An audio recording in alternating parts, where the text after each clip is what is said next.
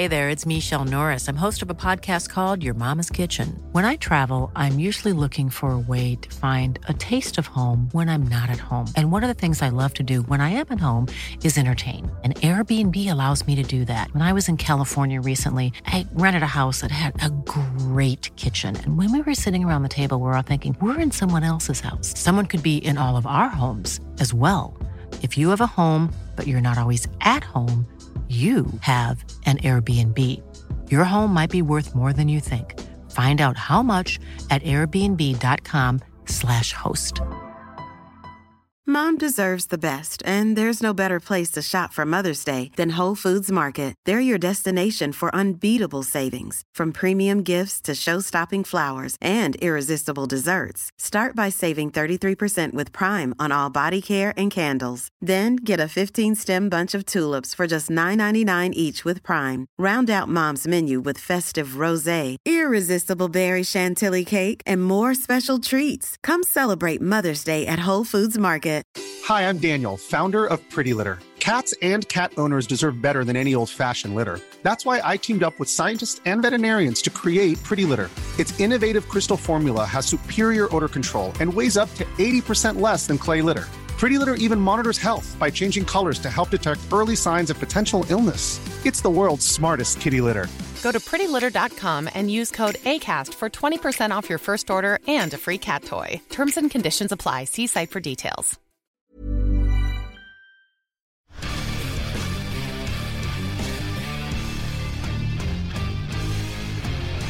Jeg har slutta å høre på alle andre.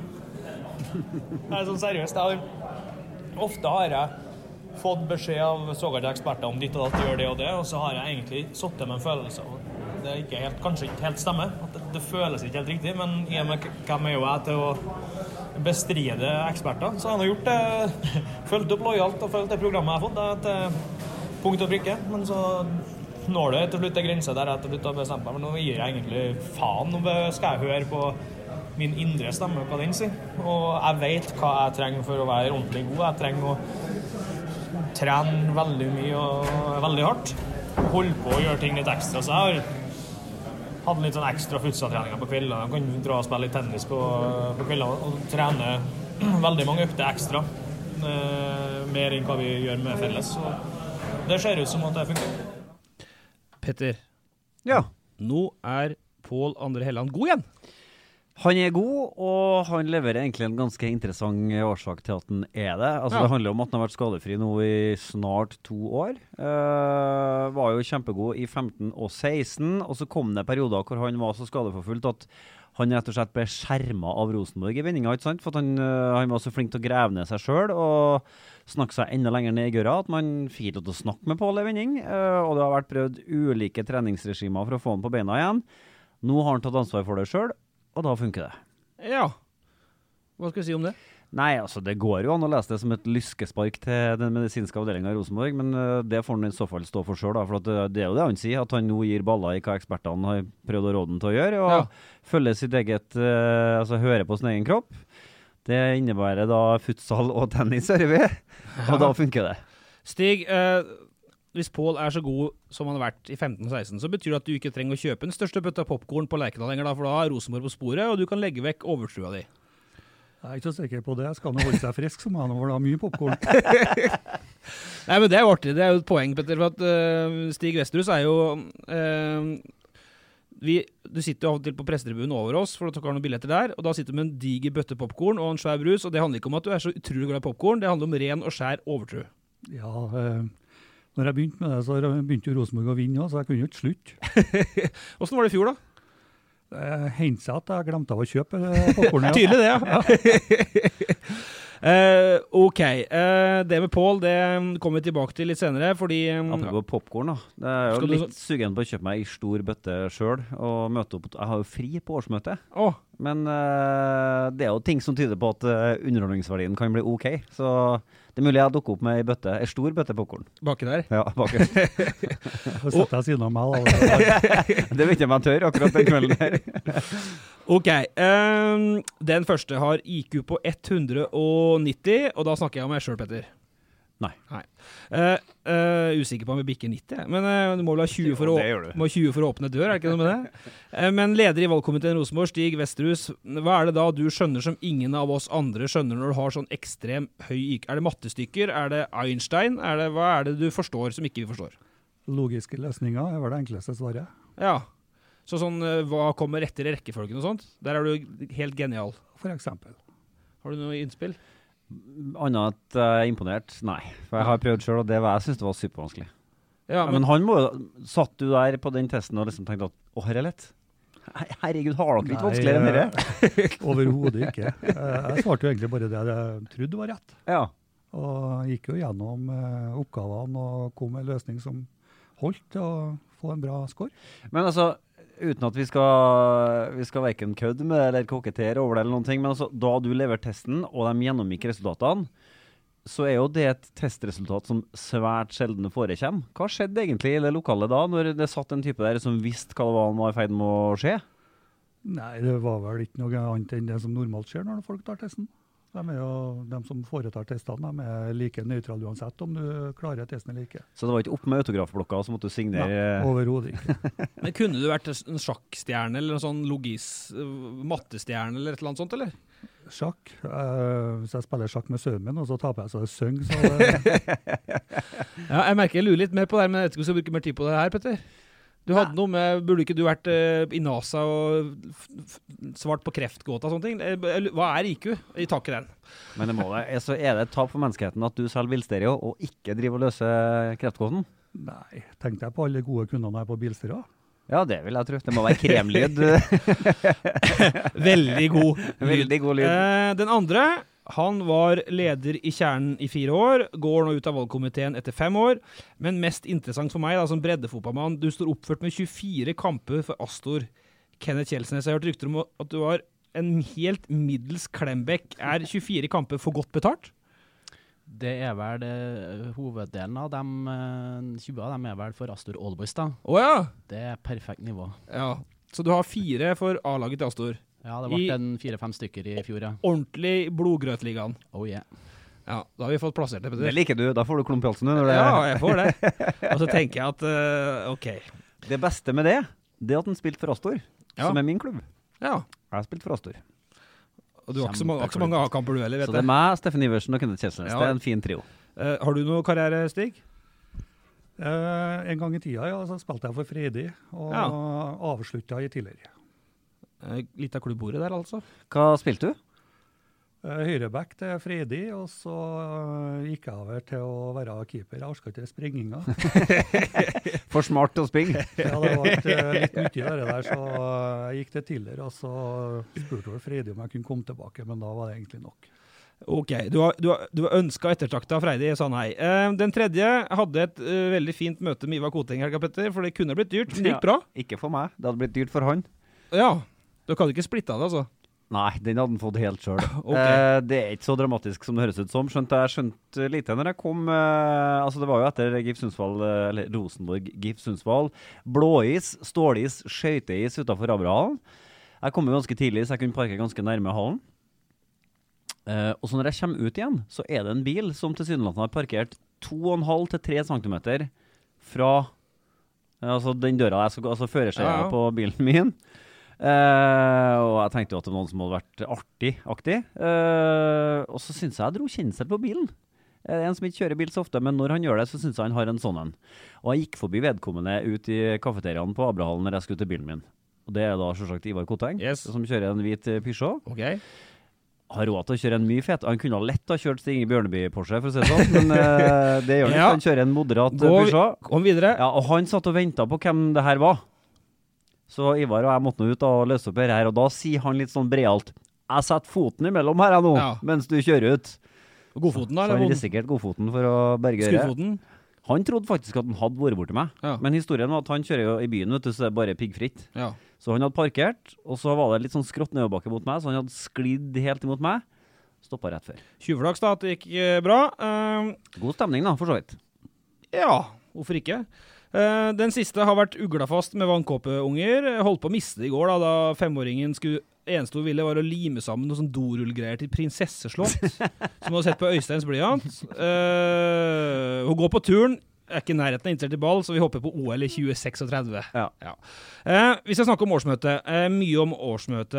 Det er en slags tradisjon det her at vi har med eh, Kent Ranum var med i fjor. Han var leder i valgkomiteen da. Og nå har vi med oss Stig og Kenneth i valgkomiteen i år. Eh, vi har en ny låt under lupa. Tatt Edvard Tagseth på ordet der fra forrige gang. Vi skal innom litt Ranum og Blinkan, men eh, aller først. Kenneth, var du i Abrahallen i helga? Eh, nei, det var ikke jeg. Jeg var i Oslo i helga. Jaha. Jeg var på jobb, da. OK. Stig, var du der? Nei, jeg var på Oppdal på jobb På jobb i Oppdal. Hele Så- helga. Men, men, Jeg var her, da. Ja, det var, da var egentlig Ja, det så jeg På jobb. var i Berge. Ja. Eh, både Og jeg var på jobb, for så vidt. ja, Koteng og Gjersvold var der begge to. Dem òg har vi bilder av i dagens adressa.no. Eh, RBK Giffarna 5-1. Eh, Petter, kjapt førsteinntrykket. Solid. Ja, Funka kjeftinga til Embeland, da, som vi snakka om forrige uke? Kanskje, men uh, den store snakkisen var jo for så vidt i går òg, i pausen mellom uh, Blink og, og Ranheim. Hvor god var Giffarna egentlig? Ja. Eh, Sammenligna med f.eks. Blink, da, som Rosenborg starta med å slå 2-1. De var ikke kjempegode, det tror jeg er lett å si. De har mista ti spillere og stilt med tre 0-0-ere, en 0-1-er og en 0-2-er. Altså unge gutter fra egne rekker. Bygge opp fra nytt igjen. Men på samme tid det er jo et lag som slo AIK 1-0 i treningskampen før. Så øh, det var mulig å se igjen en del Altså, det, det er jo noe som ligner på en plan her nå, fra Ja. Hornland. Og det var det mulig å se flere forholdsvis gode eksempel på. Uh, og så venter vi på at Sølund skal mye å skåre mål. Men altså, du sier at Giffarna ja, det er superettan, det er sant, men Rosenborg mangla jo Digbenro. Han spilte en halvtime, måtte av med et, Det så ikke ut som det var så alvorlig? Nei, det tror jeg ikke. Han var litt stram på baksida av låret, og så var det Stram på låret, sånn jåleuttrykk. Ja, hadde han sånn strekk, eller hadde han ikke strekk? Ikke strekk. Okay. Ikke strekk, Og han hadde ikke strekk når han gikk av heller. Ja. Det artigste med det var jo at inn kom Emil Seid og spilte en fantastisk time fotball. Ja, Altså, han var rågod. Kjempeartig. Kjempeartig. Ja. Og sannsynligvis bitte litt lettere for begge melding og, å samspille med. Så Ja. Min litt halvfrekke spådom er at hvis Seid spiller mye kant i år, så får melding flere målgivende pasninger. Ja, men eh, i tillegg til Adibendro så var det Islamovic ute, Konradsen Hansen er ute, så det var jo ikke Det var noen forfall hos Rosenborg òg, men eh, 5-1, eh, Stig, er det noe eh, Går det an å se noe ut av det resultatet i det hele tatt? Du kunne vi, sett kampen på adressa, og du vet det. Kunne ha gjort, ja. Ja. Men uh, vi hadde strategimøte i baren, så det gikk ikke. Nei, men uh, hvor Altså, hva skal han si her? Uh, hvor tålmodig skal folk være med Hornland? Og er det viktig å vinne seg treningskampene? Viktigere enn det var i fjor vinter, da. Jeg tror det er veldig mye viktigere, og den starten er jo veldig oppløftende. Så det ser jo litt morsomt ut. Kenneth, hva syns du? Altså, jeg vet ikke om du så Blink-kampen heller, men i hvert fall to trepoengere, hvis man kan kalle det en treningskamper her. Ja, nei, jeg fikk med meg høydepunktene da, på adressa.no. Ja, flott. Så det, eh, og, og litt av det med Pål André også. på en måte Han så ut som uh, en million dollar, Ja, ikke sant? Mm. Eh, i, I starten av februar. Så, så jeg, jeg, vi har ikke noe mye sånn statistisk belegg for å si at tenniskampene betyr så veldig mye, men det er jo klart at vi må se litt bakom, bakom da. Og Hvis det begynner å gli litt bedre enn det, det vi så i fjor, så er jo det, det er bra. Altså Jeg tror at de teller de her treningskampene i, i, i så måte. Men det er to måneder unna til det smeller i gang. Men jeg sa jo før de begynte, at Erik Hornland måtte begynne sesongen 2020 med å vinne. Og det måtte han gjøre fra første treningskamp. Og han må overbevise hele veien inn mot seriestart, og han må overbevise hele vårsesongen for at det skal bli ro rundt den. For jeg ser jo og registrerer jo at selv om han nå vinner 5-1 mot Sundsvall, så er det fortsatt sånn at det er sutter uh, knytta til Hornland. Ja, men det var litt endring nå på sosiale medier. Faktisk, her- Til og med de største kritikerne måtte innrømme at ja, jo, det var ikke så verst da mot Giffarna. Men så er det jo sånn at han har et opplegg som krever altså, lojalitet til døden omtrent fra spillerne sine. Og det er det jo lettere å få òg når man starter, med, en, eh, altså, man starter Ja med gode opplevelser. Alt starter med gode opplevelser. Nå har Rosenborg fått eh, det, og det er jo bra. Og så lurer jeg på um, Å lære seg å vinne er jo på en måte en ferdighet, det òg. Det må jo læres på nytt og på nytt og på nytt. Nå starter jo Tagseth igjen. Seide var god, som du sier. Seid. Seid, ja. Tørseth eh, dunka goal, sa jeg. Reitan starta som back igjen. Aasen dro ikke til Kypros. Eh, det er en del trønderalibier her nå plutselig, eh, karer. Hva tenker tidligere kjernesjefen om det, Kenneth? Har det, hvor mye har det å si? Jo, altså det, det har noe å si, det. Eh, så jeg håper jo på en måte at de her får litt, eh, litt sjansen. da. Det var veldig artig det med også Han fortalte Edvard sist eh, på, på podkasten deres om, om måten han ble tatt ut på, på en måte. Ja. Um, så, og så er det vel litt sånn Sist det kom opp om gutta, så, så var det jo liksom fordi at det, det, det var noe med at da var det rom for det, på en måte. Eh, og det, vi er vel litt i samme, samme eh, situasjon nå. Ehm, men de må overbevise, da. De er, Ja. de er nødt til å spille god fotball, og det ser ut som at de tar nivået. da. For Stig, du sitter jo litt annet lær. Du er jo i veteranlauget. Du var i Tjern, men du er jo i veteranlauget nå. Ja. Er det pga. at du blir gammel, eller er det, på grunn av, er det et valg? Nei, det er nok uh, mest alderen som er avgjørende der, ja. Men der òg er det jo viktig at eh, dere ser lokale spillere på banen. Altså, det, har litt å si, det var jo ikke stinn brakke på veteranlaugtribunen i fjor heller, så jeg. Nei. eh, Det er faktisk veldig viktig for dem, for de vil gjerne se de, de lokale talentene komme inn i klubben. For de er alle, eller Mesteparten i veteranlauget er jo lokale karer.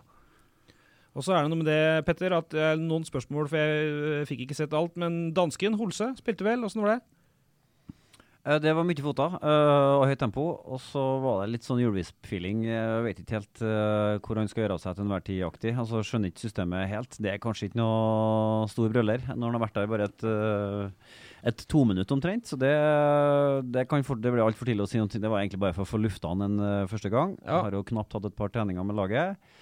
Men hvor spilte han? Altså, Han spilte indreløper. ja, for det er jo interessant, syns jeg, da, at han spiller indreløper og ikke kant, når han da alltid mista Levi som kant. Sant? Er du med på det? Ja, altså han, akkurat nå ser han ut som han er kjøpt inn for at han er fin og kan passe på flere plasser samtidig. Jeg er ikke sånn stor fan av, uh av sånne argumenter for å kjøpe spillere, egentlig. Ja. At han passer litt overalt-aktig. Er Sånne som pleier å Eh, slite med å spille seg inn. Da. Ja, så det er jeg litt spent på fortsettelsen. Eh, og så var det høyden som jeg driver og gnagger på, men det kan vi jo komme tilbake Ja, til. det har jo blitt motbevist 100 ganger, det høyden-argumentet ditt. Så, det, så Kjelsnes er ikke høy, han heller. Har kommet seg opp og fram nå, ser du. Ja da. Vesterhus er Fire matcher for ralllaget til Vesterhus, han er høy. Uh, men Og eh, mørk. Eh, Men eh, altså, i disse, i disse ja, ja, tider, da. Kanskje en gang. Ja. I disse førårsmøtetider, hvor alle har en agenda, eh, så hvis agendaen til Horneland er på en måte kom best mulig ut av denne vårsesongen, så gjør han jo lurt i å spille med en del trønderske unggutter også. For det er sånn at en Rosenborg-trener som gjør det, og som viser vilje til å gjøre det, og som på en måte gjør det genuint, han får goodwill fra tribunen. Så enkelt er det. sant? Så at, eh, Det er et sterkt ønske fra dem som sitter her, eh, i hvert fall fra dem som for hjem og ikke gidda å være der på slutten i fjor, om å se trøndere på banen. Og gjør han det, og gjør han det med mening, og gjør han det med, altså med en plan bak det, så er det topp stemning. Hadde du hånda oppe? Nei. Nei. For at det kan Men man er enig, helt Nei, men Jeg kan bringe det bare videre. Vi skal egentlig gå videre. Men jeg husker at du, eh, du var kjerneleder i perioden hvor Jan Jønsson fikk sparken. Og da sa jo du da han fikk sparken at vi takker han for innsatsen. Han dro jo med en for så vidt god standing, selv om han hadde gjort eh, dårlige resultater. Sant? Det var null seriegull. Ja. Men han hadde brukt en haug med disse unge trønderne og latt dem få sjansen. Det er jo ikke, det er jo ikke altså Petter Rasmus sier mye rart, men det er jo ikke helt eh, idiotisk det han sier der, da. Nei da. Uh, altså Jønsson var jo Han fikk jo virkelig Han kom til klubben uh, hvor eh, alt etablerte hadde uh, forsvunnet også. Men det å få inn, de, få inn ungguttene her må jo skje med på en måte en viss klokskap. da, på en måte. De må komme inn litt etter hvert. og hive dem ut på, ut på tynn is sånn med en gang, det, det er ikke snilt. Og så skal vi er en annen ung rosenborger òg, som var god i går. Han heter Heggem og skal spille stopper for Ranheim i år. Ja. Det tror jeg, Den planen har jeg litt troa på, faktisk, på litt sikt. Han er på Lerkendal om to år. Det kan han fort være, ja. Ja. Eh, han er fra Astor. Stemmer det? Eh, nå er det Kristian... Der ser du. Ja, men nå har de møtt et, eh, et Giffarna som har i full opprydning. De har møtt et Blink som har rykka opp fra andredivisjon. Nå er det Kristiansund borte på fredagen. Eh, apropos det med resultater tidlig og sånt. Det blir noe annet, Petter. Ja, det gjør det. Da går det an å kanskje få målt litt der. Ja, absolutt. Og da får de jo muligheten til å Altså, vi har jo spekulert mye på denne, denne øvinga de holder på med på det offensive angrepsmønstrene sine. De gjør det jo 11 mot 0 hele veien. Ja. Eller ikke 11, men færre. Altså mot 0 i hvert fall hele veien. Uh, skal ikke si at det er mot 0 når de spiller mot Blink og mot Sundsvall, men nå møter de i hvert fall et uh, KBK-lag som har eh, imponert mange, og kanskje også sjarmert en god del. Eh, De har bitt kjempegodt ifra seg Eliteserien, så det blir, en, eh, det blir en ordentlig test for, eh, for Rosenborg. Men hvis pila fortsetter å peke den veien som den har gjort nå gjennom de to første kampene, så forhåpentligvis kan Rosenborg få en ny, god bekreftelse på at det, det ser ålreit ut, da. Det er fredag, og så er det Ranheim, Odd, Glimt og Ålesund. Um, og så kommer vi til eh, hovedattraksjonen, altså hele hovedgrunnen til at eh, vi har invitert eh, Vesterhus og Kjelsnes hit i dag. Det handler om det som skjer på torsdagen. Eh, vi sitter og spiller inn mandag ettermiddag. Eh, så vil jeg helt først si at eh, slik jeg har forstått det, eh, at valgkomiteen hadde et møte forrige tirsdag. Eh, da skulle jo årsmøtet og sånt være, være tema, men Men jeg har skjønt at Nå skal ikke vi Petter, snakke opp oss sjøl på noe som helst vis, men den podkasten her var òg tema på det møtet. På hvilken måte var den det? Eh, ikke på noe annet enn at vi eh, måtte snakke sammen så vi var enige. Altså, hele prosessen i høst har vært at valgkomiteen har vært 100% enig, og vi måtte også være enige om at vi skulle gjøre det her. Ja, slik at alle de beslutningene dere har tatt gjennom prosessen, har dere vært nesten samla på nesten hver eneste beslutning? Alle beslutninger så har vi vært 100% enige. Vi har aldri vært noe enmannsshow i valgkomiteen i år. Men Hva kan du si om da det møtet? Altså for Det var jo møtet som kom etter at Ivar Koteng hadde sagt at han kommer til å stille fra benken. Ble det et annet type valgkomitémøte den tirsdagen enn dere hadde sett for dere? Eh, Nei, ikke så veldig mye annerledes. Eh, Vi hadde jo fått noe hint underveis at det var en mulighet for det. Eh, Så for oss handla egentlig det valgkomitémøtet om å legge strategien til årsmøtet. Ja. Eh, For nå er det mandag, som jeg sa i stad. I dag skriver da Adressa om utfallet av et møte mellom Koteng og Gjersvold på torsdagen. Det har vært skrevet mye om, så den som har fulgt med, har fått det med seg. Eh, Den ble ikke enig om en felles greie på det møtet. og Det betyr at saken i dag, mandag, står slik som man har stått hele tida. Det er Koteng fra benken hvis det forslaget kommer, mot Gjersvold i en Det er jo en ren lederkamp, Petter. Det går ikke an å si noe annet.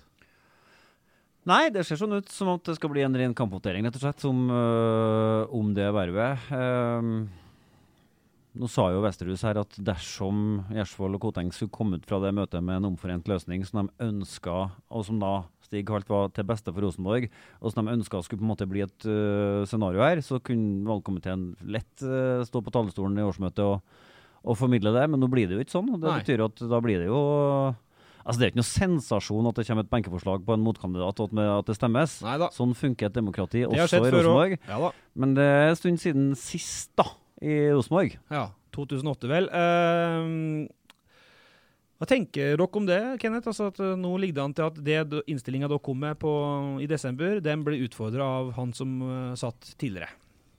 Eller sitter til nå, da. Jo, men det er jo noe, det er noe helt greit. Altså, det er medlemsdemokrati, det. Eh, eh, står helt fritt, og så gjør det. Eh, og så er jo på en måte, og det, og det var jo derfor på en måte vi hadde møte også, som var planlagt i god tid eh, før, eh, før, før det kom, på, mm, kom for en dag. eh, at Ivar stiller motkandidat. til jo på en måte at vi ønska Det vi brukte det møtet på, var altså se over hvordan vi skal kommunisere vår innstilling Ja. til eh, årsmøtet. eh, sånn at vi er trygge på det, og sånn at Stig er trygg på det. Så at vi får på en måte kommunisert ut hvorfor vi har gjort som vi har gjort, og Ja. hvorfor vi har satt sammen det laget som vi har gjort. For det er jo en helhetlig tanke bak eh, innstillinga vår. Eh, og det er jo fordi at vi, det, er jo, det er jo det mandatet vi i valgkomiteen er gitt. Uh, og vi er gitt tilgang, god tilgang til, til organisasjonen til å snakke med folk. Uh, danne oss et bilde, et helhetlig bilde av hva som er utfordringa, hva som trengs. Og og ut ifra det, for å svare på det, så har vi kommet med innstilling som valgkomiteen står Som vi ja, vil si at vi er stolt av, egentlig. Ja. Ja.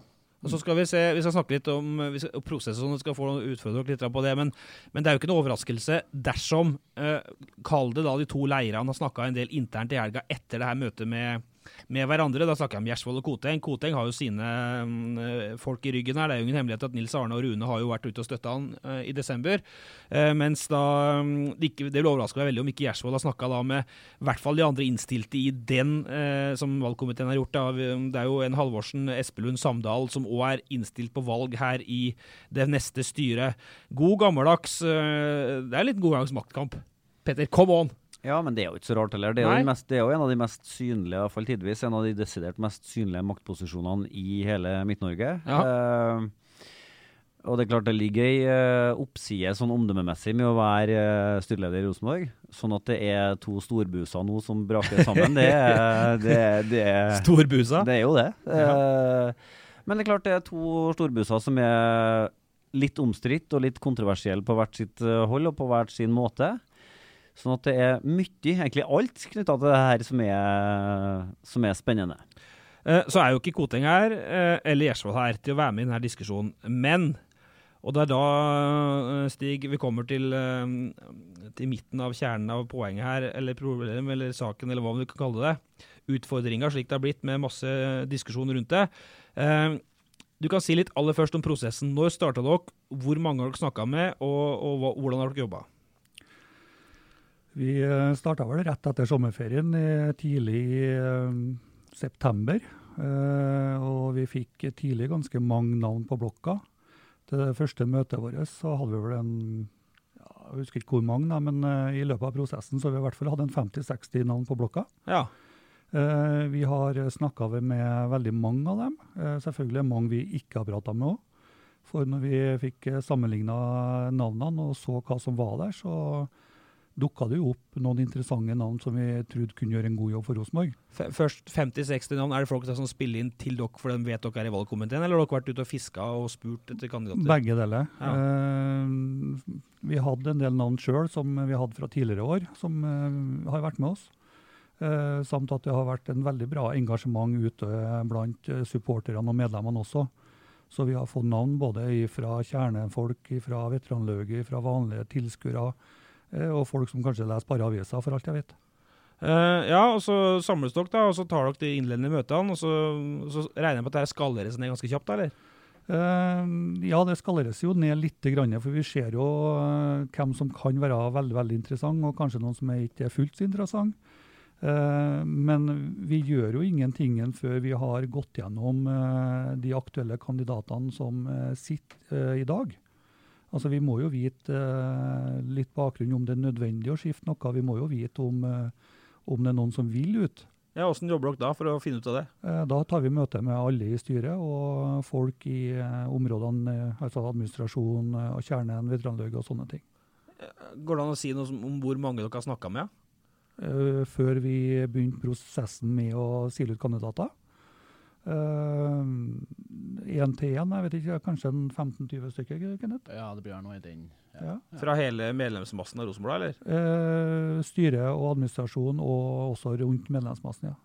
Fordi uh, det er jo interessant at du sier at dere må finne ut av at vi må gjøre noen endringer overhodet. Eh, men så skrev vi ganske tidlig at Benum trekker seg, eh, at uh, Vegard Heggem trekker seg. Vært, det har vært der lenge. Jeg vet ikke om, om, det var noe mer dramatisk enn det, Kenneth. Det er ikke sikkert det var det. Nei, ja. Nei. Nei vi visste allerede da, vi, for mm. de hadde allerede hatt møter med oss. Nettopp. Så da, de to måtte erstattes. Men så ender dere opp med, med, en innstilling som går på Karen Espelund og på nettopp Gjersvold, i stedet for hvis en skal ta direkte eh, på, på sånn, så er det i stedet for um, Farstad og Godteng. Ja. Hvorfor det? Eh, når at vi eh, var i den prosessen der, eh, så hadde vi jo litt i minne at vi fikk kritikk i fjor for at ikke vi ikke gjorde noen endringer.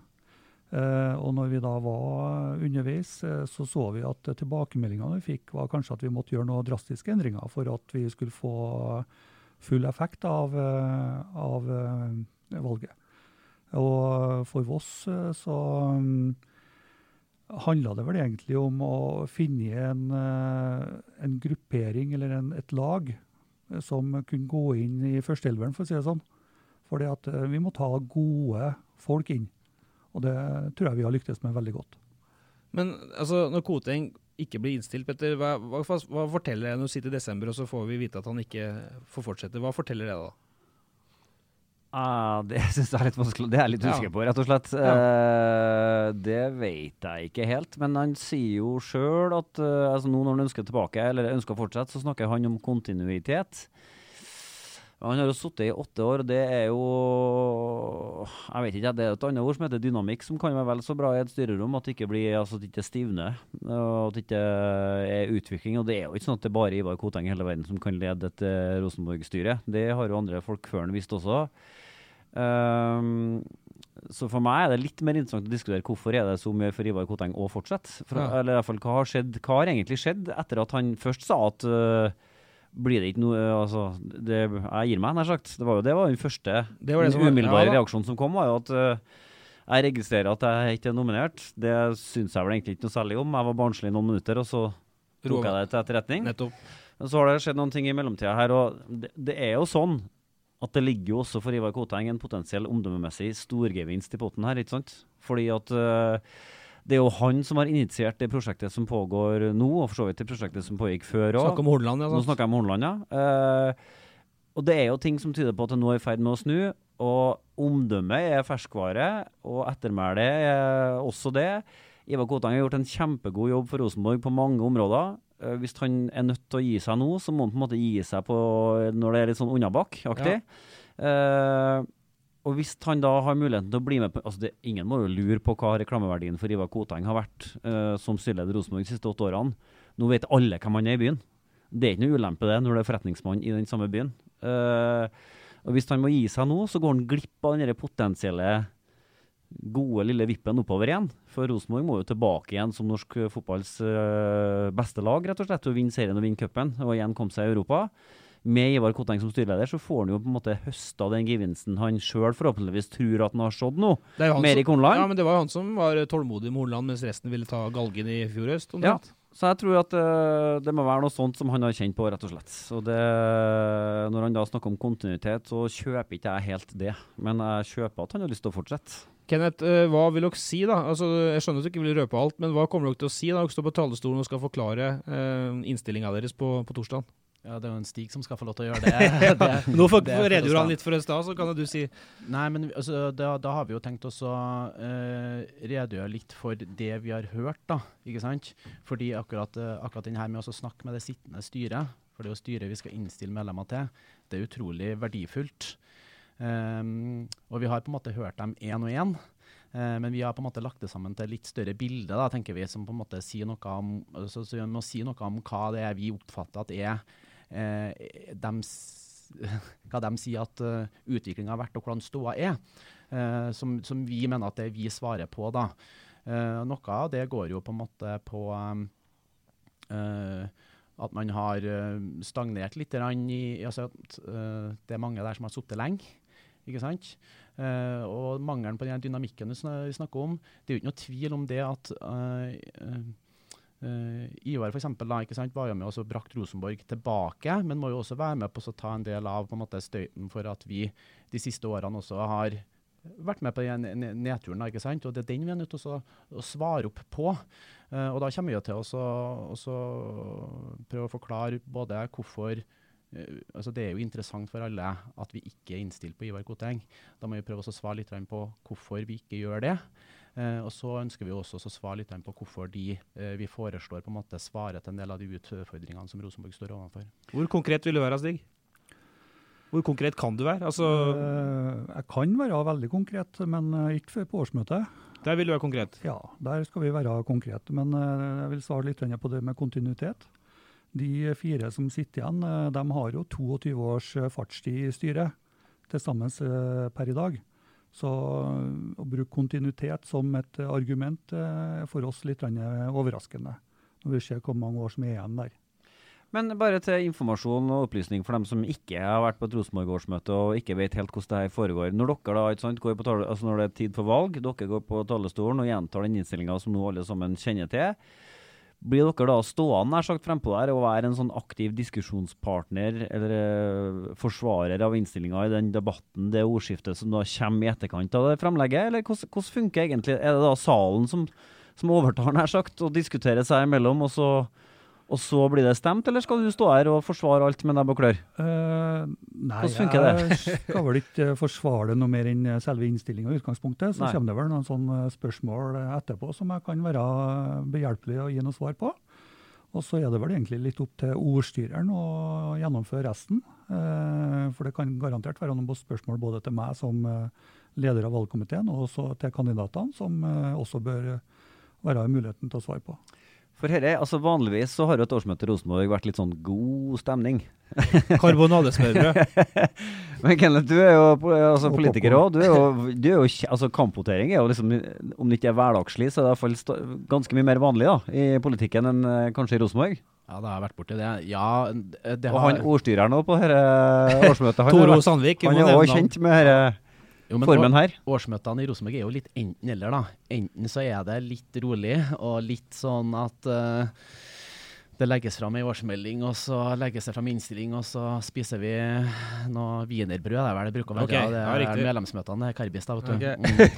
Eh, ellers så er det full, eh, full Texas, sånn som det var i 2008. Og det var jo godt over midnatt før vi krekka oss hjem, eh, alle mann, og sånn som det ser ut til å bli nå, da. Det, Ja, det gjør det. det blir, jeg, jeg blir overraska hvis det ikke blir senkveld. Nei, det blir nok senkveld. Og du har selvfølgelig da fri når det, når det smeller, altså med ta støyten og stå der til over midnatt og telle kanskje overtidstimer, for så adressa hva de har å å diske opp med. Eh, Men jeg vil bare si det for at eh, vi kan ikke slippe temaet litt. Eh, Helt, eh, Stig har da sittet i valgkomiteen i, mm, i fire år. To av dem som var av Kjelsnes fem år, og vel ett av dem som var av. Korrekt. Um, og dere har sittet i en valgkomité begge to hvor dere har innstilt Koteng om ikke to ganger, så i hvert fall én gang for gjeninnstilling som, eh, som styreleder. Du har sikkert vært med på to ganger òg, hvis den har sittet fem år. Ja. Eh, hvorfor akkurat nå? Dere har vært kanskje litt inne på det, men altså, dere har jo gjen, det er en fyr dere har gjeninnvalgt flere ganger. Nå, nå eh, kaster dere under båten, skulle jeg til å si. Det er Ja. kanskje litt uh, drastisk å si det, men Nå Ja, får han ikke det- fornyet tillit. er ikke det Ja, riktig. på- Korrekt. Er ikke noe som heter at det er en tid for alt, da? Og Det er jo litt av det som ligger bak eh, analysen her også. Jeg tenker at vi skal på en måte gi eh, Det er vi i valgkomiteen opptatt av også. At eh, gi Ivar Koteng den honnøren han skal ha for det bidraget han har gjort til Rosenborg. Eh, for det har vært formidabelt og var viktig på det tidspunktet det skjedde. Eller han kom inn. Eh, og det skal, han ha, det skal han ha takk for, for da. Så er det jo på en måte ikke mener vi da at han ikke er det beste valget som styreleder for Rosenborg i den situasjonen vi er, er i nå. Eh, det er egentlig så, er det litt sånn, så enkelt som det. Og så er det jo Ja, vi har, har jo innstilt på gjenvalg et par ganger. Og Det er jo det som gjør det her litt sånn Jeg tenker, jeg føler av at det blir litt mye bråk for kanskje ingenting også. For La oss si at vi hadde venta i to år og tatt øh, og, og at han har gått av da i stedet. Det, er- det er et spørsmål om litt timing, på, på, for det er ingen som skal sitte evig og være, være styreleder i Rosenborg. Og det er mange som kan ta over. Så det, øh, så, sånn at øh, det er ikke sikkert at det her har blitt like stort om vi har bare venta om to år. Og hvor stor er egentlig forskjellen på det, på en måte. For å snu på det, Ja, da. vi snakka litt om det Ja. sist. Altså, og det er jo greit nok, det. Koteng eller ikke Koteng. uh, det går det lett an å diskutere. Men så er det jo sånn at alternativet til Koteng, det er jo Gjersvoll. Eh, og jeg kunne tenke meg å høre hva tenkte valgkomiteen før man landa på Ståle Gjersvold? Altså, helt utvilsomt en kontroversiell figur i Kyst-Trøndelag, hvor mange mener at han rett og slett er eh, Altså, det, det er hans feil, rett og slett. At det står eh, i deres øyne stygge vindmåler og har ødelagt trøndersk eh, kystnatur og kultur uti der. Og vi hører fra det summe Frøya-rykta i byen om at nå skal det kjenne en bølge med frøyværinger inn til RBK-årsmøtet og skal kuppe hele skiten. Og, Det er vel litt overdrevet. ja, men vi har nå hørt rykter om det, sant? Rykter hørt. Eh, men greia er Hva slags vurderinger gjorde valgkomiteen rundt den eventuelle kontroversen som ligger i Gjersvoll? Uh, vi uh, prøver å skille sak og person. Ja. Eh, Gjersvold er ansatt i et selskap som er eid av en del eh, kommuner som har fått eh, konsesjoner for det der. Og eh, vi ble jo utfordra av en Gjersvoll sjøl om, om han var rett mann. Og en del av den prosessen som vi gjorde, da, var jo bl.a. å gå i media og se hvordan han hadde ordlagt seg. Og for oss så var det den roa og de svarene han ga der, som var egentlig det vi ønska inn i Rosenborg. Og da, da var det ikke så gærent vanskelig likevel, sjø. Men hvorfor havna dere på han? Altså, hva er det med han som gjør at dere havna altså, For det surra jo navn og rykter hele veien fra vi starta til eh, vi kom i mål der. eh, men hvorfor landa dere på Ståle Gjersvold som leder? Nå vet ikke jeg navn du har hørt surra, men Nei, jeg vet eh, ikke om jeg skal si det heller, men det for at det kan være ryktebasert. Men du kan jo forklare Gjersvold, da. for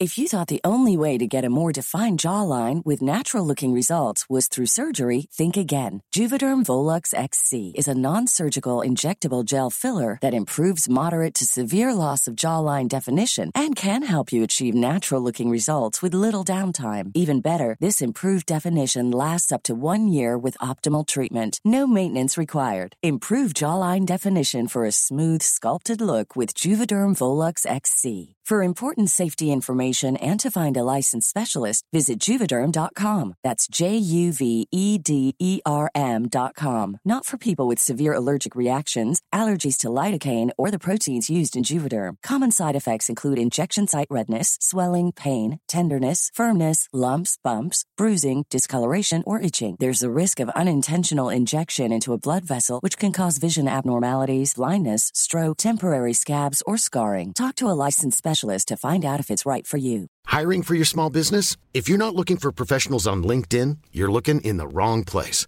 That's like looking for your car keys in a fish tank. LinkedIn helps you hire professionals you can't find anywhere else, even those who aren't actively searching for a new job but might be open to the perfect role. In a given month, over 70% of LinkedIn users don't even visit other leading job sites. So start looking in the right place. With LinkedIn, you can hire professionals like a professional. Post your free job on linkedin.com/people slash people today. Imagine the softest sheets you've ever felt. Now imagine them getting even softer over time. That's what you'll feel with Bowl and Branch's organic cotton sheets. In a recent customer survey, 96% replied that Bowl and Branch sheets get softer with every wash. Start getting your best night's sleep in these sheets that get softer and softer for years to come. Try their sheets with a 30-night guarantee. Plus, get 15% off your first order at bowlandbranch.com. Code BUTTERY. Exclusions apply. See site for details. Hey there, it's Michelle Norris. I'm host of a podcast called Your Mama's Kitchen. When I travel, I'm usually looking for a way to find a taste of home when I'm not at home. And one of the things I love to do when I am at home is entertain. And Airbnb allows me to do that. When I was in California recently, I rented a house that had a great kitchen. And when we were sitting around the table, we're all thinking, we're in someone else's house. Someone could be in all of our homes as well. If you have a home, but you're not always at home, you have an Airbnb. Your home might be worth more than you think. Find out how much at airbnb.com/slash host. For oss, eh, når vi gikk inn i prosessen, og når vi begynte å spørre om, eh, om folk ville inn, så var det aldri at vi spurte om eh, de kunne gå inn rett som styreleder. Vi spurte om de kunne tenkt seg inn i styret og få de navnene på blokka som kunne være aktuelt. Og når vi hadde gjort det, så var det snakk om å finne hvem av dem kan være den riktige lederen som kan eh, få Rosenborg videre til neste steg. Og det var jo der i prosessen at eh, vi så at uh, Gjersvold han takler mediepress, og for oss ville være den riktige kandidaten. Men med SalMar på mange måter representert i det styret allerede, og som en av hovedsponsorene til Rosenborg, og med en potensielt ny styreleder fra Trønder Energi, så bringer jo valgkomiteen trøndersk storpolitikk inn i styrerommet til Rosenborg. Hvor mye tenkte dere Altså, det, det skjer jo uansett. Hvor mye tenkte dere på det? Var det et tema? Nei, vi, eh, altså, vi var innom tanken. Eh, det var vi. Men eh, vi så ikke at det kunne bli så galt. Og nå har jo styret sjøl foreslått Bård Benum, som er styremedlem i Trønder Energi som formann på, til valgkomiteen. Så jeg ser ikke store forskjellen på de to tingene. Nei, altså når det gjelder Det kan jo si det, så slipper folk å, å spekulere i det. Men de navnene vi har hørt, har jo gått på styret, Petter. Ikke gått på leder. Så jeg vet jo ikke om Gjersvold var han første ønsket deres, var han andreønske? Var det, om, også, du, du vil sikkert ikke rangere det uansett, Stig, men du kan jo si det hvor tidlig dere dukka opp med han, og åssen de samtalene har vært. For, for det kan vi jo si. Eh, Koteng snakker om kontinuitet. Det er hans eh, på en måte valgkampsak nummer én her. Mm. Men, eh, men Gjersvold har jo hele tida vist til årsmøtet og det han skal si der, for å, for å si sin valgkampsak i den saken her. og Kanskje er litt defensivt av ham, så vet jo kanskje ikke folk helt hva han vil med å være Rosenborg-styret, men du kanskje du kan si det for ham, da, så, så vet han i hvert fall litt mer. Uh, valgkomiteen uh, har vært opptatt på at vi skal gjøre ting riktig. Og eh, vi skal ikke si ordene til en Gjersvold før han sjøl vil si dem. Vi skal opptrå ryddig overfor alle kandidater, uansett om de går ut eller inn i styret. Men nå snakker du om at den, måten han opptrådte i media på som et argument her, men finnes det flere argument, da? For å spørre deg, da, som du har, eh, og Kenneth, som dere to som du har innstilt den der. Eh, ja, altså Vi ser jo den le- ledererfaringa han har, eh, som en viktig element for å være samlende for Rosenborg. Eh, jeg vet ikke, Kenneth, har du lyst til å si noe mer om det? Altså, det er en av de tingene vi har eh, på en måte blitt uh, tydelige for oss, og det det- kanskje om, omgivelsene ser også, um, er jo at eh, det, det er noe med den rollen et styre skal ha i en sånn uh, klubb som Rosenborg, da. uh, som, um, som bør være som en strategisk ledelse. Altså en ledelse som evner å se hvilke utfordringer og muligheter er det klubben har, og legge noen langsiktige planer for hvordan man skal komme seg videre, eh, og sette en administrasjon i stand til å på en måte utøve det her. Eh, I det så ser vi at, eh, at Ståle Gjersvold er har en bakgrunn og en kompetanse eh, fra yrkesliv eh, osv. Som, som i større grad vil kunne svare på, på at, at det er den rollen styret i Rosenborg i langt større grad er, nødt til å finne.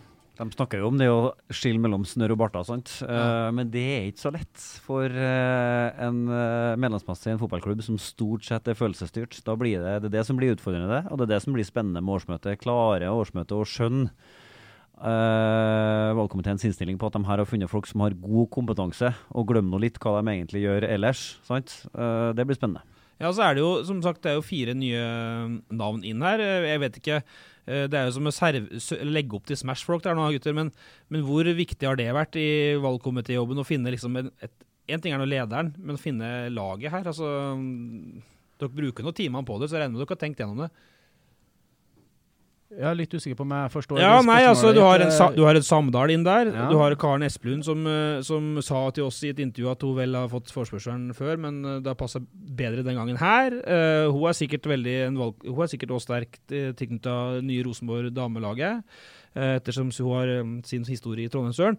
Uh, Samdal er fra toppidretten og fra Han er vel banksjef, er han ikke det? Og så har dere Halvorsen, er lent en ny mann, eller noe sånt. Mm. Jeg må innrømme at jeg nå går litt eh, fort i svingene til meg sjøl òg. Eh, for jeg- det, nå gikk jeg ut av manus her, men, men Tanker om sammensetninga? Riktig. om, Skal jeg gå og ta med, et glass vann? Altså, for Vesterhus sa jo til meg at altså, det, det, vi presenterer ikke et lag her, sa du. Det får være opp til den enkelte av de nye her. Og Den runden får nå vi da ta. Det, I forkant av årsmøtet, Er det sånn at de ser på seg sjøl som et lag? Er det sånn at Samdal stiller under betingelse av at Gjersvold blir styreleder, osv.? det er litt sånn noe sånt egentlig Men enn så, lenge så snakke. får vi nå, enn så lenge så får vi nå bare avvente de svarene. Men som lag, som dere pre presenterer, hva er det som er bra med, det, med laget? Altså Hvis du ser på helheten her, så er det et fantastisk lag vi presenterer. Uh, vi har en uh, Gjersvold med den strategiske ledelsen og den medieerfaringa han har. Eh, vi har en Samdal med toppidrettsbakgrunn. trener eh, på ekstremt høyt nivå. Mange OL- og VM-medaljer. Eh, du har Karen som har den fotballfaglige bakgrunnen på alle forskjellige nivåer. Alt fra spiller til nasjonalt og internasjonalt. Fotballpolitisk også, ikke sant? Ikke sant, Ja. ikke minst. Mm. Og har vært gjennom en del prosesser der som gjør at hun vet irrgangene som kan oppstå. Og du har en Frode der som har den teknologiske bakgrunnen som øh, mange har etterlyst i Rosenborg. For Rosenborg har jo over øh, år nå havna i bakevja. Og vi øh, må ha inn en mann der som, som har den kunnskapen, og som er i stand til å ta vare på den teknologien som finnes og kan brukes. For Da snakker du om Halvorsen som nesten har gått litt i glemmeboka, Petter. For det må vi innrømme, mye av, som skriver om eh, når det blir en sånn lederstrid, at vi, det blir jo det som blir fokuset. Så rart det er når det, liksom, når det er to kjendiser i tillegg til han, så blir det litt sånn Samdal og, og Espelund. Og så- er kjentere navn, på en måte. Sant? Så fortsetter dere, eh, Marit Collin er jo ikke på valg, eh, heller ikke Rune Bratseth. Og Fredrik Vinsnes er foreslått opp et hakk fra Vara opp i, som ordinært eh, medlem. Så har vi i hvert fall gått gjennom alle navna. Jeg vet ikke hvor mye mer vi skal snakke om det, Petter, men, men det var litt interessant det.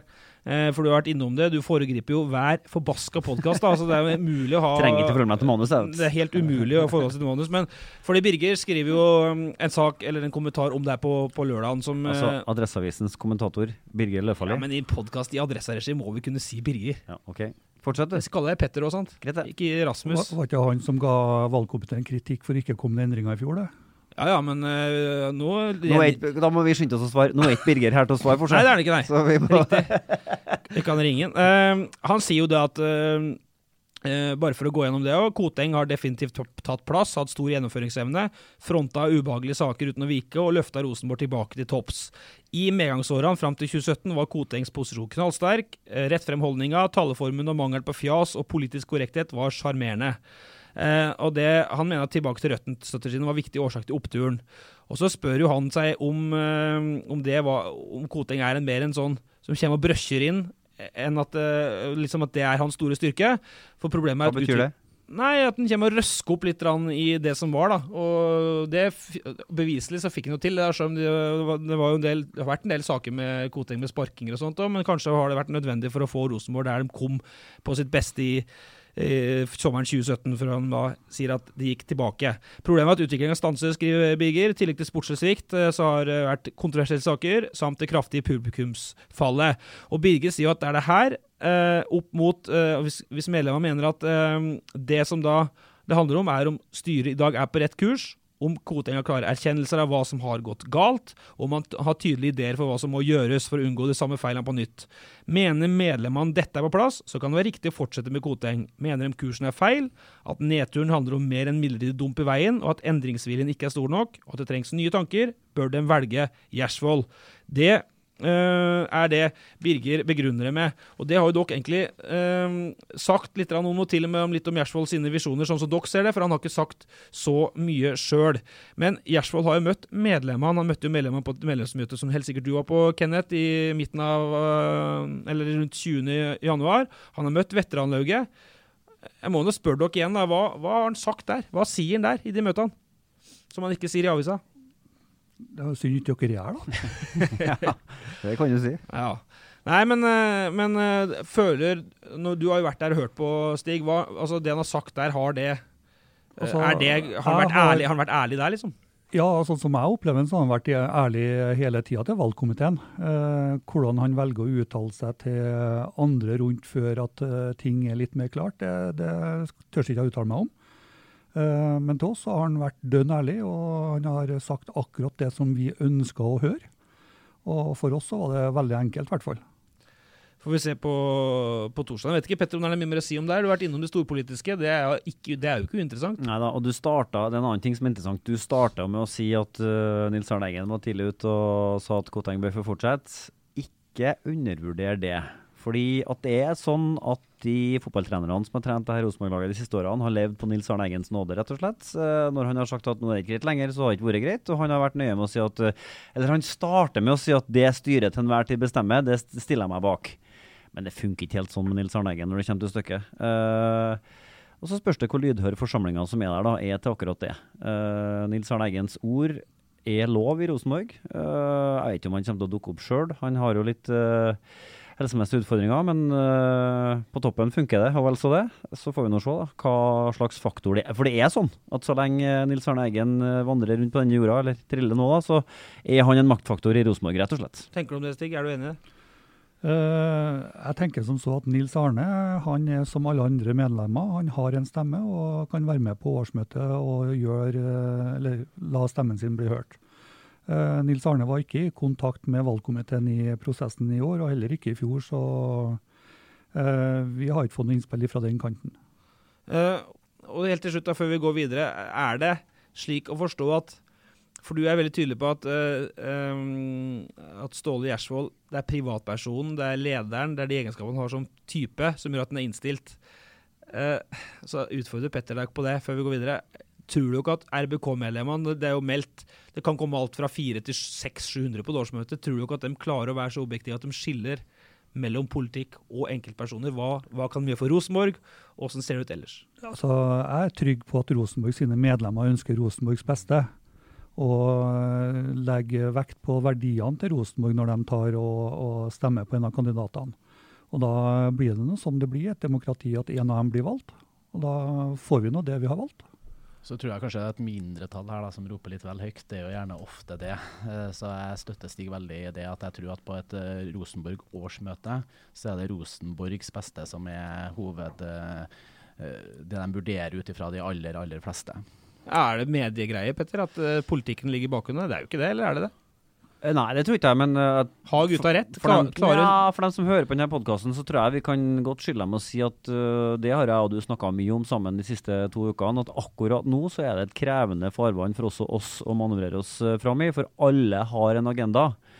Uh, og når vi skal prøve å måtte, jobbe balansert inn mot det her årsmøtet, så må vi snakke mye sammen. Det er som å jobbe i politikk. Alle har en agenda, alle har en mening. Ja, alt, det så det er litt krevende farvann er det, men, eh, men det gjør det ikke mindre interessant. Nei, det er absolutt det. Det er så utrolig interessant med det. Og det er det som gjør at eh, det da blir Jeg vet ikke, er det meldt 500-600 på årsmøtet, kanskje? Vi får nå se. Eh, og det er det som gjør det så interessant med at Rosenborg er idrettslag. Og Kenneth, du som har vært med både som kjerneleder og alt mulig. altså Hvis du er på spissen, så kan 200 klanmedlemmer melde seg inn en måned før årsmøtet, og så kan de kuppe hele skitten. Nå kan jeg si det, for nå er det fristen gått ut. Ja, fristen er gått ut, så- så- Det er jo litt sånn. Ja, det er litt sånn. Så, så her kunne jeg kanskje tenkt meg en litt lengre sånn uh, karantenetid da, før man fikk lov til å bestemme, så at vi faktisk vurderte vurdert, eh, det beste for Rosenborg. Ja, og så er det vel en 1700-1800 medlemmer totalt sett, er det ikke det vi har sjekka, Petter? Cirka. Kommer alle dem, så blir det polsk riksdag. Ja, altså det er jo sånn at vi har ikke krav, altså vi, Adresseavisa og medie, andre medier har ikke noe krav på innsyn i medlemslistene i Rosenborg, så vi vet vel egentlig ikke det konkrete medlemstallet i Rosenborg, og vi vet heller ikke om det stemmer det her med innmeldingsbølge fra Frøya osv. Nei, det vet vi ikke, det, må jeg bare si. Det får vi utrolig så mange får trippelstrek under at det vet vi ikke. Ja. Men er det Kom den derre Kom den optimalt sett for en valgkomité, da, Stig? Kom den beskjeden om Koteng for tidlig? Altså, nå er det Hvis det er én måned før før at det går an å melde seg inn da, for å påvirke et valg, burde den innstillinga komme 14.1, da? Optimalt sett. Uh, så det er liksom altså, dem medlemmene som ja, var i klubben fra før. Jeg, jeg skjønner hvor du vil hen, men uh, valgkomiteen har vært opptatt av å gjøre tingene riktig og uh, henhold til boka. Så når vi hadde tatt en bestemmelse, så var det viktig for oss å gi de forskjellige kandidatene beskjed såpass tidlig at ikke de fikk det via noe ryktebørs. Mm. For vi ville uh, gjøre ting etter Rosenborgs verdier. Ville det vært ufint å gitt beskjed 12.1 på kvelden, eller? Ja, i, Med tanke på tidsaspektet. I valgkomiteens uh, bok så er det ufint, ja. Vi skal være riktige, og vi skal se de forskjellige i øynene når vi gir dem beskjed. Og det har dere gjort? Det har vi gjort. Alle ja. sammen som uh, har fått beskjed, har fått det ansikt til ansikt, øye til øye. OK. Uh, da Det vi ikke har snakka om, er jo denne innstillinga fra valgkomiteen på ny valgkomité. Ja, men det kom, App, app, app! Oh, ja. Først til uh, Edvard Hagseths moderklubb Nesse. Her kommer vi i hvitt og blått. Spiller tøft, men aldri rått. Byens beste tvil. Den er så ny, og det er en alles. Ringer midnattslag, kom og se oss spill. Svart og hvit, vi er stolt. Vi er superlaget.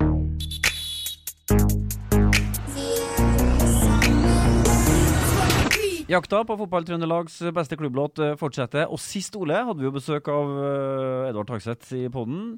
Og han sa at vi, vi har en låt på neste år, så den er ganske OK. Og vi lover det vi holder. Vi lovte Tagseth at vi skulle ta tak i det.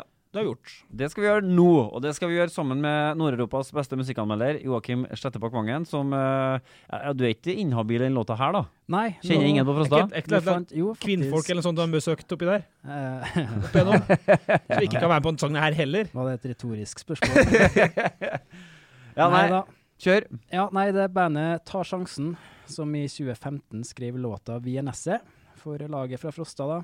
Um, det er Asle Arntzen, Eilert Bjerkan, Orve Loktu og Jan Morten Rygg. Ja. Sangen ble skrevet i forbindelse med cupkampen mot Levanger, som de tapte 0-5. Oh.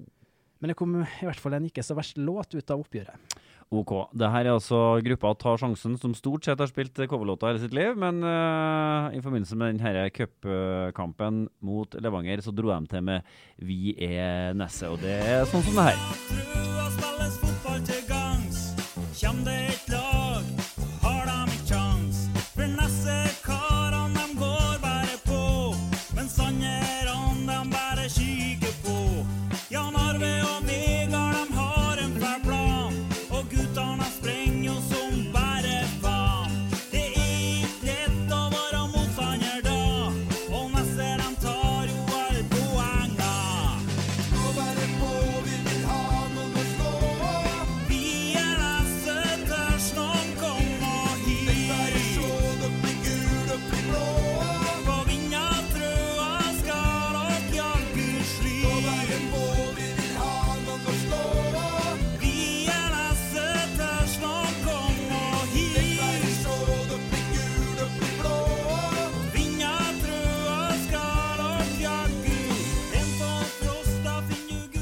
På vinnertrøa der skal dere jaggu slite, uh, mener tar sjansen. Uh, ja.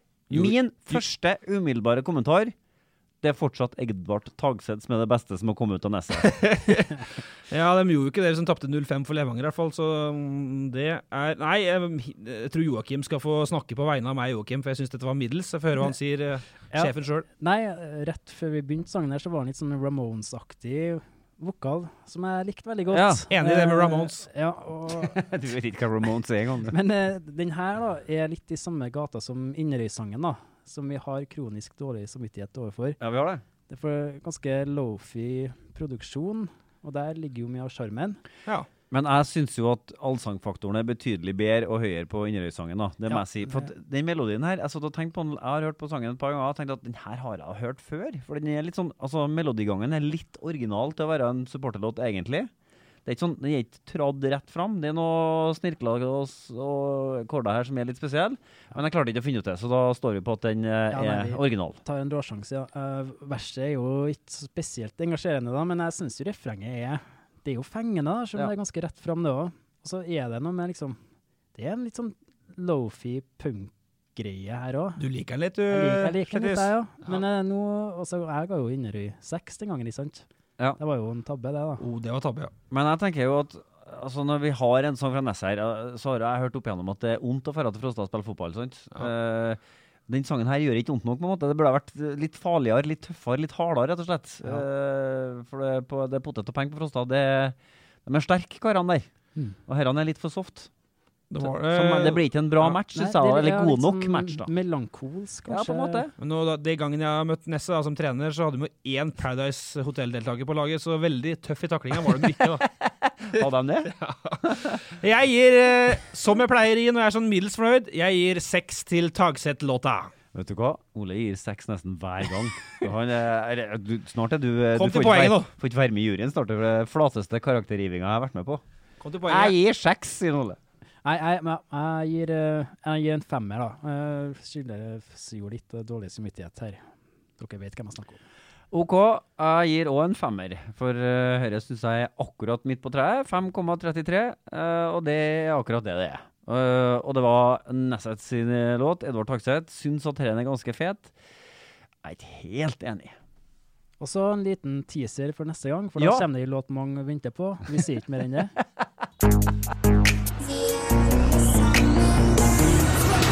Så uh, må vi også in kjapt innom en sak som uh, vi skrev om på, på fredagen, altså før helga. Um, Ivar Koteng, som er sittende styreleder og vil være det til og med torsdagen, uh, i hvert fall minst, han ville ikke kommentere det her før årsmøtet, men han sier han skal gjøre det da, og henviser til Rosenborgs regelverk. Eh, Han får eh, ganske OK ryggdekning fra Idrettsforbundet, som, lurer på, som også samtidig lurer på hvorfor Rosenborg har sånne her regler. Det hadde han ikke hørt om før. Eh, Robert Olsvik i Trøndelags idrettskrets. Men kjapt bakgrunn for at vi tar opp det her, da, Stig. Har 74 år i valgkomiteen til Rosenborg. To av dem som vara. Reglene i Rosenborg heter da at man kan sitte maks i fire år i valgkomiteen og kan ta ett gjenvalg. altså Det betyr at maks fire år. Som, for det sitter to og to år hvis du ikke er vara, vel. Eh, så har Kenneth sittet fem år, da. Og da går det det femte året går ifølge regelboka utapå på de reglene om fire år. Og også forgjengeren til deg, Stig, Kent Ranum, han var leder i en stund. Han har hatt også totalt fem år, men ett av de åra som vara i den valgkomiteen. Så er det sånn at valgkomiteen de siste årene eh, har kommet med innstilling nytt styre, det har vi snakka om lenge nå, men også kommet med et forslag til ny valgkomité i Rosenborg. Styret har da de siste årene banka gjennom det her eh, forslaget fra valgkomiteen uten særlig notis.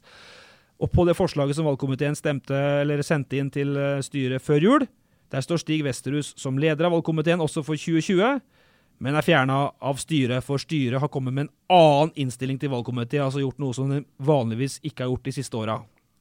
Begrunnelsen deres er at Stig da går inn i sitt femte år, øh, og kanskje det som Stig da sjøl sier i den saken fredagen, at han øh, fikk beskjed om at han gjort en dårlig jobb.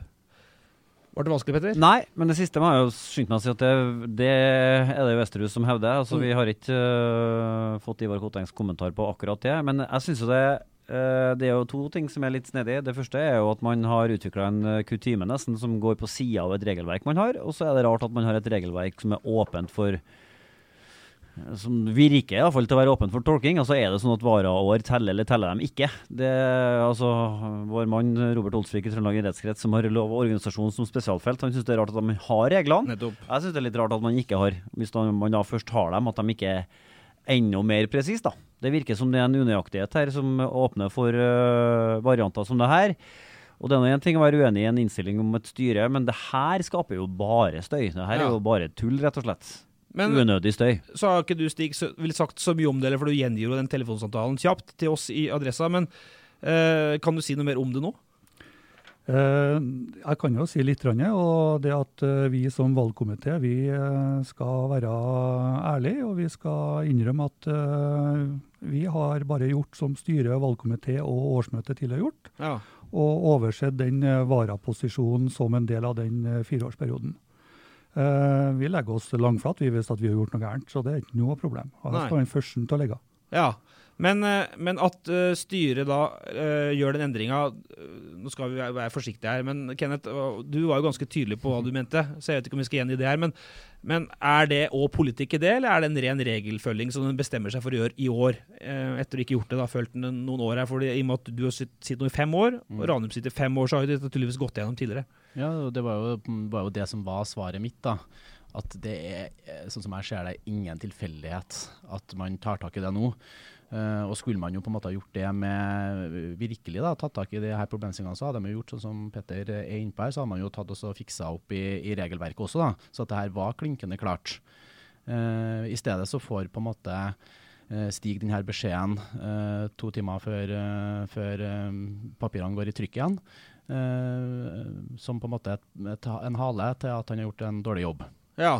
Eh, og da, da tenker jeg at eh, at begrunnelsen eh, ikke Ja, jeg, sa det, jeg sa det jo til dere, i stad, da syns jeg det virker litt sånn hevnaktig. Det står jeg for. Petter, hva tenker du? Nei, som jeg sa i sted, dette er rett og slett et, en gedigen energilekkasje for hele Rosenborg. Så det må man snarest få gjort ting med. For du kan, du kan ikke ha regler som, det, som, som måte åpner for skjønn i tillegg. Det går ikke. Og så er det rart at man har et årsmøte som også har på en måte lagt seg på en linje som til enhver tid bare bøyer unna de reglene. Sånn at uh, her må det ryddes, og det må gjøres ordentlig. Og så må vi gjenta igjen at Ivar Kvotteng fikk muligheten til å svare på det her, ikke sant? Ja da. Men øh, det ønska han ikke. Opptil flere ganger. Ja, men øh, det kan vel hende at det kommer på, på årsmøtet, Ja da, det òg. men jeg lurer på til slutt, da, før vi, før vi lar det ligge helt, for at uh, vi snakker mye om Men jeg eh, syns jo det er fint. Jeg tenker jo at det er, en, jo at det er smart at man altså, Man ser jo her, altså det er jo ikke noe, det er jo ikke noe lur på. Valgkomiteen i Rosenborg har stor makt. Ja. Uh, sånn at det er jo fint at man ikke Altså at det ikke er et system som legger opp til at uh, Det er jo nesten så man kan ikke kuppe Rosenborg ut fra valgkomiteen, nei, men man kan legge ganske tunge føringer. Og hvis man hadde muligheten til å sitte her lenge, så kunne man gjort det over lang tid. sant? Eh, så Sånn sett så er det fint at man har et system hvor det er dynamikk i den gruppa også. Og det må jeg jo si at, eh, at isolert sett så er det jo bra at styret bryr seg om den innstillinga det faktisk er de skal gjøre til, til en ny valgkomité. Fordi selv om det har vært kutyme for at valgkomiteen på en måte har hjulpet dem på en måte med å komme med en, en sånn her, så er det styrets innstilling overfor årsmøtet, og at man tar tak i det. eh, det er jo bra isolert sett. Så det er jo, det er jo bare noe med timinga her nå som er litt grann, eh, suspekt, syn- jeg. Uh, men isolert sett så skulle jeg ønske at de hadde, hadde involvert seg i det mye mer tidligere, men det har vi jo aldri sett at uh, de har gjort noe av. Eh, du sa at valgkomiteen har stor makt. Eh, vi gjør jo ikke noe annet enn å komme med et forslag. Det er jo medlemmene som bestemmer. Så den makta vår er jo begrensa til å komme med et forslag. Og så lurer jeg på, for at det, Ja. har- Ja. Ja. Eh, det kommer litt an på åssen år det er, da, men, eh, og hva som skjer i kulissene. De kan jo, i altså det, det går jo an å hevdes hevde at jeg og Ola har stormakt inn mot årsmøtet her, for det er vi som skriver om Rosenborg, men vi skriver jo bare det dere sier. Sant? Så det, det er jo lett å snu det på hodet og få sende en rett i fleisen på deg igjen. Ja, Derfor burde du ikke ha sittet her nå. Nei, ja, men jeg bare lurer på at, for at uh, nå, har vi jo, nå er det jo som regel valg, kan du ta litt gjennom gangen, valg på styremedlemmene går vel først, og så kan jo det bli en, uh, ganske langdryg greie med masse i, innspill. og så kommer jo valget til ny valgkomité. Og der Vi har opplevd at det kommer folk fra benken her, og det er som du sier, Stig, medlemmene bestemmer jo til slutt. Så hvis de vil, eh, hvis de vil dra inn en person Christian Brøndbo kom vel fra rett inn på valgkomiteen i sin tid. Slik at det kan jo hende at innstillinga til styret blir benka ned her òg. Det kan bli lang kveld, Petter. Det kan det. Ja. Det er jo sånn at Vi la inn en forespørsel om å direktesende hele årsmøtet. og det, Denne podkasten bør jo dobbelt understreke hvorfor vi spurte om det. Eh, det, får, det skal vi også ikke gjøre, men vi skal Vi er der med, altså vi følger med. Vi er med en chat. eh, Sånn at eh, det bare følger med. altså 13. februar kan bli en litt bemerkelsesverdig dag i Rosenborgs historie. Skulle til å spørre deg, Stig, om du da stiller fra benken hvis du får forslag fra benken om å komme i valgkomiteen igjen, men da kommer jo de der årene igjen, da. Det er suppe, dette er suppe. Jeg skal ikke verken si ja eller nei. Jeg tar en liten kvoteng der, så jeg må tenke meg om. Ja. OK. Men uh, som sagt, jeg har ikke fått noe direkte spørsmål ennå, altså, så jeg tror ikke det er noe stort problem. Vi får se. Det aller siste vi skal snakke om rundt årsmøtet, før vi nærmer oss å kutte hele podkasten og begynne å glede oss til torsdagen. Vi som mediefolk gleder oss til torsdagen, Petter. Altså, glede blir et rart ord. Nei, men det blir jo det blir en, interessant. Ja, det blir en veldig Ja. interessant kveld. Det blir interessant. Og det vi har vært gjennom, som, som Kenneth sa i fjor, uh, fra mediehold og fra oss som jobber med dette hold, så har det vært noen årsmøter som har bare banka gjennom sak, sak, sak, ferdig, dra hjem. Dere som sitter her, har i hvert fall klart å skapt eh, en viss interesse for dette årsmøtet, gutter. Det kan ikke, det kan ingen ta fra valgkomiteen i år. Uh, så fikk jeg et innspill i går. På, om at økonomien i Rosenborg eh, Eller fikk ikke innspillet, fikk en kritikk i går om at eh, økonomien i Rosenborg nå er på stell, og at Adressa kun er ute etter negative overskrifter, da vi skrev at Europa berga tidenes RBK-underskudd. Det har vært tre satsingsår i Rosenborg som, eh, hvis vi skal være litt karikert og litt forsiktig, så har det vel øh, gått, mye av det gått til, Bentner, da. Ja.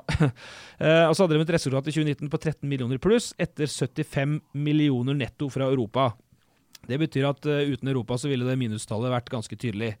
Eh, har styret ansvar for det òg? Sjølsagt. Ja.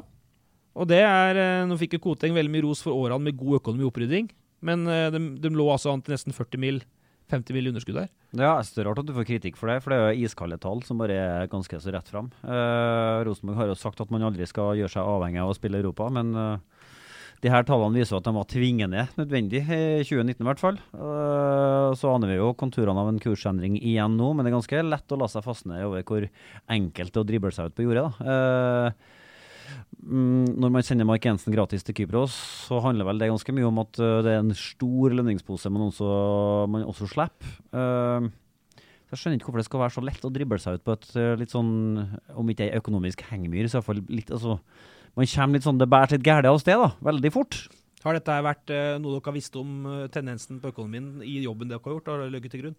Uh, vi fikk ikke noen sånn uh, supersterke indikasjoner tidlig, men uh, det har jo vært omtalt på medlemsmøter. Det har det jo vært. Eh, til slutt da, bare ta det at De har jo budsjettert med minus 8 mill. i 2020 òg, og det er jo med inkludert 25 mill. i spillesalg, og med en tropp som skal ned fra 80 til 65 millioner i verdi. Mark Jensen ligger jo i det tallet sant, pga. kost. Men det er ganske mye penger. 25 millioner for å selge spillere for i et uh, år hvor de skal ned 15 millioner i verdien i spillersalen, Petter. Jeg vet ikke om det lar seg løse. Nei, det vil han vise seg, da. Eh, om uh, Begge Melding må nå begynne å produsere målpoeng. Han må jo gå til setting som vil kjøpe en. Og så må Alec Benro vise at han faktisk kan gjøre bitte liten jobb hjemover, for da kan jo hende at han blir hakket mer interessant for, eh, interessant for eh, andre klubber. Helt til slutt, karer. Eh, sportslig trua på eh, Prosjekt Hornland sesong to, Kenneth? Avventende fortsatt, ja. Avventende fortsatt. Stig? Eh, litt mer trua i år enn hva jeg hadde i fjor sommer, i hvert fall. Ja, litt mer trua avventende, vet dere. Det, ikke, det, det står ikke tak her, da. Nei, men jeg tror det der er Altså Nå er det Rosenborg-medlemmene som snakker her, ikke sant? Ja. så det, det tror jeg speiler virkeligheten ganske reelt. Uh, og det, det er også bakgrunnen for at Erik Hornland må vinne hver en fotballkamp fremover i uoverskuelig framtid, eller må i hvert fall overbevise. Det handler om det. Det handler om at det ligger en dyp skepsis der, som fikk litt næring ikke sant, gjennom fjoråret. Og det er ganske massiv materie for Hornland å jobbe seg igjennom. Er det bare holder å vinne kamper nå, så tror dere så snur det? Eller må det Eh, mer til? Jeg er overbevist om at det kommer til å bli vunnet flere kamper i år enn i fjor. Ja. Men uansett så skal jeg nå på Lerkendal på alle hjemmekampene og gjøre min, min del av jobben, i hvert fall. Ja, Kenneth. eh, Er det dere der spillestilhysteriet fortsatt, eller holder det å begynne å vinne kamper nå? Uh, nei um, Hysteriet i gåstein, ja. Ja, LNTR-podkasten her, så tør jeg ikke å si noe annet. Nå henger det gjerne litt sammen nå, da. Nei, altså, jeg, eh, jeg er interessert i noe mer enn skal si, bare vinne kamper, men som sagt, det henger sammen. Uh, vi fikk jo på en måte 4-3-3 i, i fjor, uh, uten at det nødvendigvis ser ut som at det er noe uh, dem som setter opp den 4-3-3-formasjonen vet noe mer om bakgrunnen for. Og det skjer, det syns jeg at jeg ser sjøl, i likhet med de aller fleste som ser på. Eh, og at man eh, Så vi er også nødt til å få se at, eh, at eh, det er ikke bare en formasjon og et utgangspunkt for hvor spillerne står på banen. De må ha en idé om hvordan denne ballen skal tas med framover på banen, på en måte som gjør at du skaper sjanser. Det, det mangla vi i fjor. At de har en felles idé og en plan, det er jeg helt enig med Kjelsnes i. Men Mye av det gnålet om 4-3-3 eh, det kommer fra folk som eh, kan enda mye mindre fotball enn meg, eh, og som kommer ryggende inn i framtida. Eh, som bare snakker om hvordan det var da Bent Skammelsrud og Sverre Brandhaug spilte. Altså Liverpool spiller 4-3-3. Ja. Det samme gjør City, og det samme gjør Barcelona. De ligner ikke akkurat på hverandre, og de ligner i hvert fall ikke på sånn som Rosenborg så ut eh, på slutten av 80-tallet og starten av 90-tallet. Sånn at det er mange måter å gjøre det på. Men det er klart øh, hvis Hornland evner å formidle en plan til dem som sitter på For det er sånn med Rosenborg at de alle, de forhåpentligvis 20 000 som sitter her, da, de sitter her med et veldig sånn eierskap til det som skjer ute på matta. Ja mm. Til forskjell fra Liverpool og til forskjell fra United og til forskjell fra alle de andre store lagene. Hørte jeg sa? Alle de andre store lagene. Altså Eierskapet til planen er mye større i Rosenborg. Og hvis Hornland klarer å bryte gjennom til dem og fortelle at jo, jeg har en plan, det er innenfor 4-3-3-ramma, men det ser litt annerledes ut enn det gjorde i slutten av 80-tallet og starten av 90-tallet. Men her er planen. Følg med nå, så ser dere om vi klarer å få det til. Og de klarer å få det til. Da trenger det ikke å bli så ille likevel. Skal vi la det være sånn at amen? Skal Petter Rasmus OK? Skal han få lov til å Ja, ja, nei, jeg det syns jeg var godt sagt, det. Ja, absolutt. Jeg syns det var gode avslutningsord. Oh, oh my lord. Eh, to, to ord om eh, Blink og rane til slutt. Jeg lovte det i starten, Petter. Du var og så på dem to innbyrdes i går. Ja, jeg prøvde jo liksom fyre på litt lokal derbystemning, da. Men det, det var ikke de helt med på. I, I hvert fall ikke i midten av første halvdel av, eh, av februar. Det kommer nok litt eh, sterkere når serien starter. Eh, Blink overraska jo rett og slett mot Rosenborg. Eh, det var jo sånn Å, dægen, er de såpass, ja? Ja. Eh, så var det kanskje litt mer ned på jorda mot uh, Ranheim. Målen skrøt av Blink. Blink-treneren var misfornøyd, og Ranheim vant ved hjelp av en lånespiller som skåra ett mål og la opp til et. Lånespiller fra Bærum. De har jo, altså Det slår meg, de har en ganske fet stall til å være eh, Obos-lag. altså. De Ja. har nok spillere til å kjøre to elvere, og da var Sørløk bort, og da var Solli Rønning bort. så... Eh, Der er det mye fotballspillere, og mange av dem er unge og lovende og trøndersk. Så for all del, gjerne lykkes, men eh, det ser ganske tidlig ut for Ranheim nå. Men det er jo ikke så rart, for det var jo også den første treningskampen. Vil dere ha Ranheim opp igjen, gutter, eller er det greit å ha dem der de er? Se på hverandre nå, de. Tenke litt. Valgkomiteen var enig om alt. Ja, vi, vi burde kanskje ta et møte på det. Og så fått med de andre medlemmene i valgkomiteen. Nei, altså Jeg vil gjerne ha Ranheim opp. Eh, Jeg syns det er helt greit å ha en eh, klubb som eh, kanskje ligger veldig nærme Rosenborg, og som har en del trøndere som kan utfordre. Uh, kan Kjelsnes mene jeg tror, Hva mener Kjelsnes kjapt til slutt? Veldig likegyldig forhold til Ranheim. Som kjerneleder med ryggdekning i de hardeste delene av kjernen, så må han si at uh, jeg forholder ikke meg til Ranheim som eliteserielag. Er- Ranheim er nå Ranheim. Han ser på med smug, sjø. Nei, men det er litt sånn. Uh, og så er det jo ikke noe tvil om at uh, hvis Heggem f.eks. blir eliteseriemateriale av å spille på Ranheim, så er det topp stemning for Rosenborg òg. Det. og mange ble sjarmert av Ranheim de to siste årene. Det kan de jo gjerne fortsette å bli, sjøl om de spiller et nivå lenger ned. Så helt til slutt skulle jeg kritisere meg sjøl for manglende utvikling i topp 100-kåringa mi. Det kommer i april, jeg har funnet ut nå. Tusen takk for besøket, Stig. Tusen takk uh, for besøket, Kenneth. Petter Lykke til på årsmøtet, Sagbakken. Polsk riksdag på torsdag.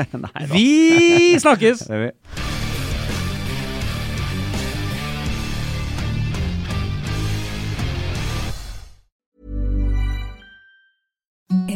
the softest sheets you've ever felt. Now imagine them getting even softer over time. That's what you'll feel with Bowl and Branch's organic cotton sheets. In a recent customer survey, 96% replied that Bowl and Branch sheets get softer with every wash. Start getting your best night's sleep in these sheets that get softer and softer for years to come. Try their sheets with a 30-night guarantee. Plus, get 15% off your first order at bowlandbranch.com. Code BUTTERY. Exclusions apply. See site for details.